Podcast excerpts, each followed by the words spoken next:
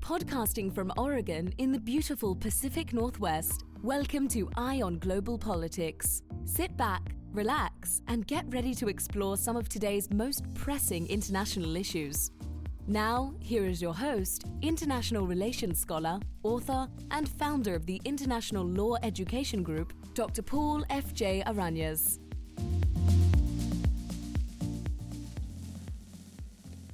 Welcome. In this episode entitled U.S. NATO Nuclear Testing Human Guinea Pigs, I'm going to discuss a terrible and unresolved injustice perpetrated on innocent people. This story is related to US, French, and British nuclear activities, which has forever destroyed people's lives.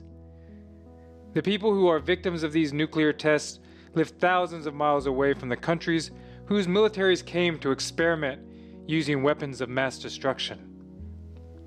Unlike the recent case of George Floyd, in which the perpetrator was a single Minneapolis police officer or four individual officers, the perpetrators here are the American, US, French, and British governments and their militaries. The victims of nuclear tests have endured untold suffering. To give you a sense of the callousness of government officials, in 1969, Henry Kissinger, then U.S. Secretary of State, said about the nuclear testing in the Marshall Islands There are only 90,000 people out there. Who gives a damn? And indeed, in general, U.S. officials didn't give a damn. The tests were carried out on the so called periphery, but in reality, they are crimes of nuclear colonization that have victimized people of color in remote places.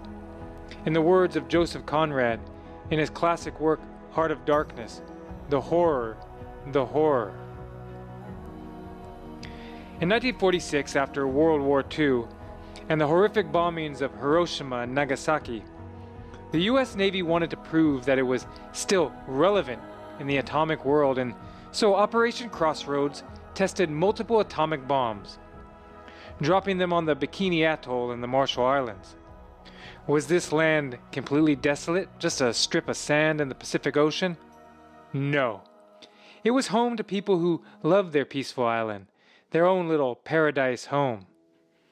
The U.S. government evacuated the inhabitants off the island, telling them that the island was being used for testing some powerful weapons, atomic weapons. The people didn't know what radioactivity was or what the weapons would do to their home. They also didn't know that they would never return to their atoll, their home. Other places of testing beside the Marshall Islands include Polynesia, Algeria, Maralinga, Australia, UK testing, and Christmas Island, later Kiritimati, now part of Kiribati, also UK testing. Tragically, local populations were given little to sometimes no consideration. In addition to the crimes against islanders and others, military personnel were also victims exposed to radiation. And in this case, similarities exist between the actions of the US government and the later French testing in Algeria. In the case of the French, declassified evidence and witness testimony appears to show a deliberate attempt to use military personnel as human guinea pigs to test the effects of radiation on human beings, to gauge the effects of radioactivity in the case of a nuclear exchange. In the case of the United States and the Pacific, it seems, on the surface, especially in Operation Crossroads, to be a situation of general ignorance or incompetence which exposed servicemen to radioactivity. Let me give you an example of what occurred as relates to civilian populations. On March 1, 1954, the United States tested its first lithium deuteride fueled thermonuclear bomb named Bravo. It was dropped on the island of Bikini. It was the equivalent of 17 megatons of TNT. That's 1,300 times the destructive force of the Hiroshima atomic bomb. During previous tests, in the inhabited atolls of Rongelap and Utrik, 100 to 300 miles from Bikini, had been evacuated. But this time, there was no evacuation of those atolls. At the time the bomb was dropped, the wind was blowing in the direction of the two atolls, Rongelap and Utrik, and the islanders that day call it the Day of Two Suns because they witnessed the intense light of the bomb in the west and also the real sun. The military dropped the bomb from a tower of inadequate height, which resulted in a massive amount of coral debris being pushed up into the air from Bikini and carried over to the other islands. The radioactive debris rained down on the people of Rongelap and others like snow. Lemeyo Abon, a teacher and mother, describes her experience of the fallout in A Day of Two Suns, a book written by Jane Dibblin. Lemeyo Abon said, I was 14 at the time and my sister was 12. That day, our teacher had asked us, my sister and I, and our two cousins, to cook rice for the other children. We got up early to do it. When we saw the bright light and heard a sound, boom! We were really scared. At the time, we had no idea what it was. After noon, something powdery fell from the sky. Only later were we told it was fallout. With Roko and several cousins, I went to our village on the end of Rongelap Island to gather some sprouted coconuts. One cousin climbed the coconut tree and got something in her eyes, so we sent another one up. The same thing happened to her. When we went home, ours was the main village on Rongelap, it was raining. We saw something on the leaves, something yellow. Our parents asked, What happened to your hair? It looked like we'd rubbed soap powder in it. That night we couldn't sleep. Our skin itched so much. On our feet were burns, as if from hot water. Our hair fell out. We'd look at each other and laugh. You're bald. You look like an old man.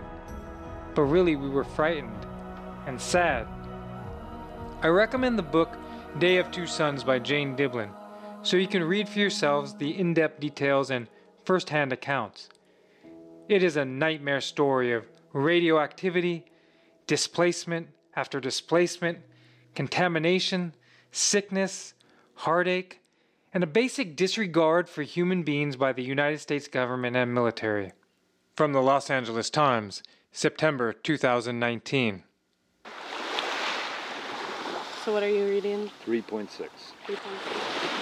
The research team went around different islands in the northern atolls to test the background radiation using Geiger counters. In June, the researchers revealed that part of Rongelap Atoll, one of 27 atolls in the Marshall Islands, is as irradiated as some of the most notorious nuclear waste sites on the planet, including Chernobyl and Fukushima.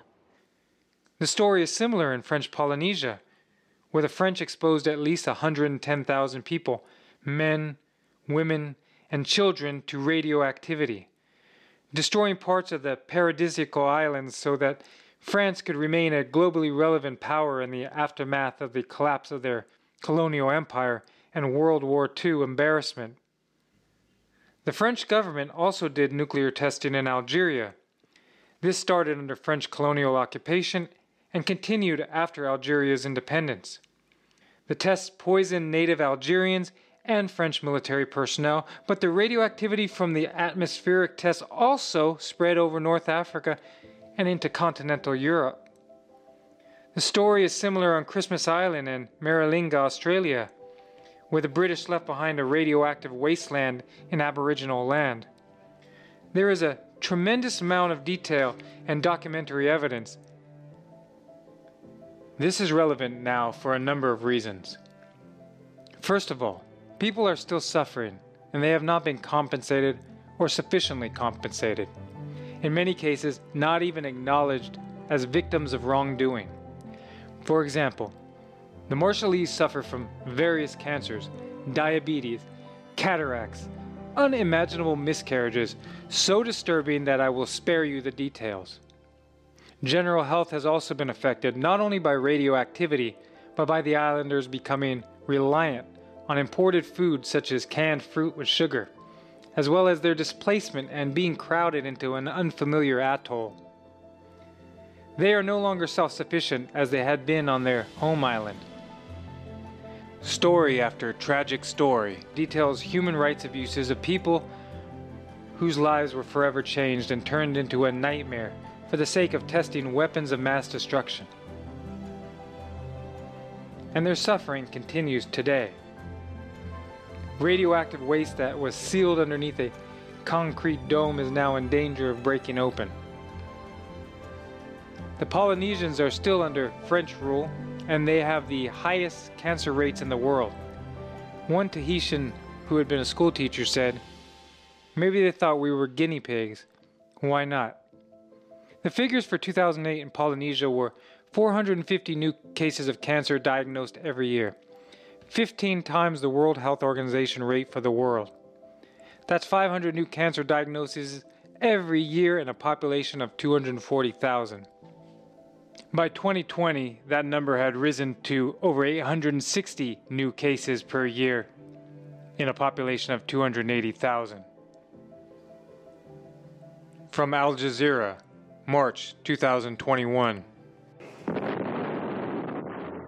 France carried out its first nuclear test in Algeria in 1960. But six years later, the operation moved to the South Pacific. 193 tests took place in French Polynesia over three decades up until 1996. A new study claims France has concealed its true impact. Uh, we are now reaching such a turning point in our history in terms of the openness of the information. Researchers, along with the French news site Disclose, used declassified military documents and testimonies to recreate the impact of a number of the tests, calculating around 110,000 people in the overseas territory, including in Tahiti, were contaminated, almost the entire population.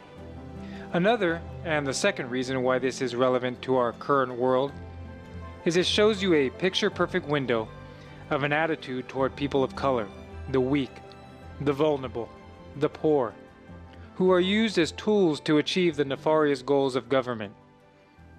In the eyes of some Western governments, they are viewed as a means to serve the rich and powerful. Thousands of miles from home, these Western governments have committed atrocities on the vulnerable because they think no one is watching. In this episode, we've just scratched the surface of describing the horror inflicted upon the victims of US, French, and British nuclear testing. In our next episode, we will discuss the current day situation as it relates to radioactive waste from past testing, the lack of adequate compensation and reparations, and the implications for Western societies as these injustices continue to go unaddressed in a meaningful way. If you're in a country that has not signed on or ratified the Treaty for the Prohibition of Nuclear Weapons, please contact your representative and ask them to support legislation toward that effort.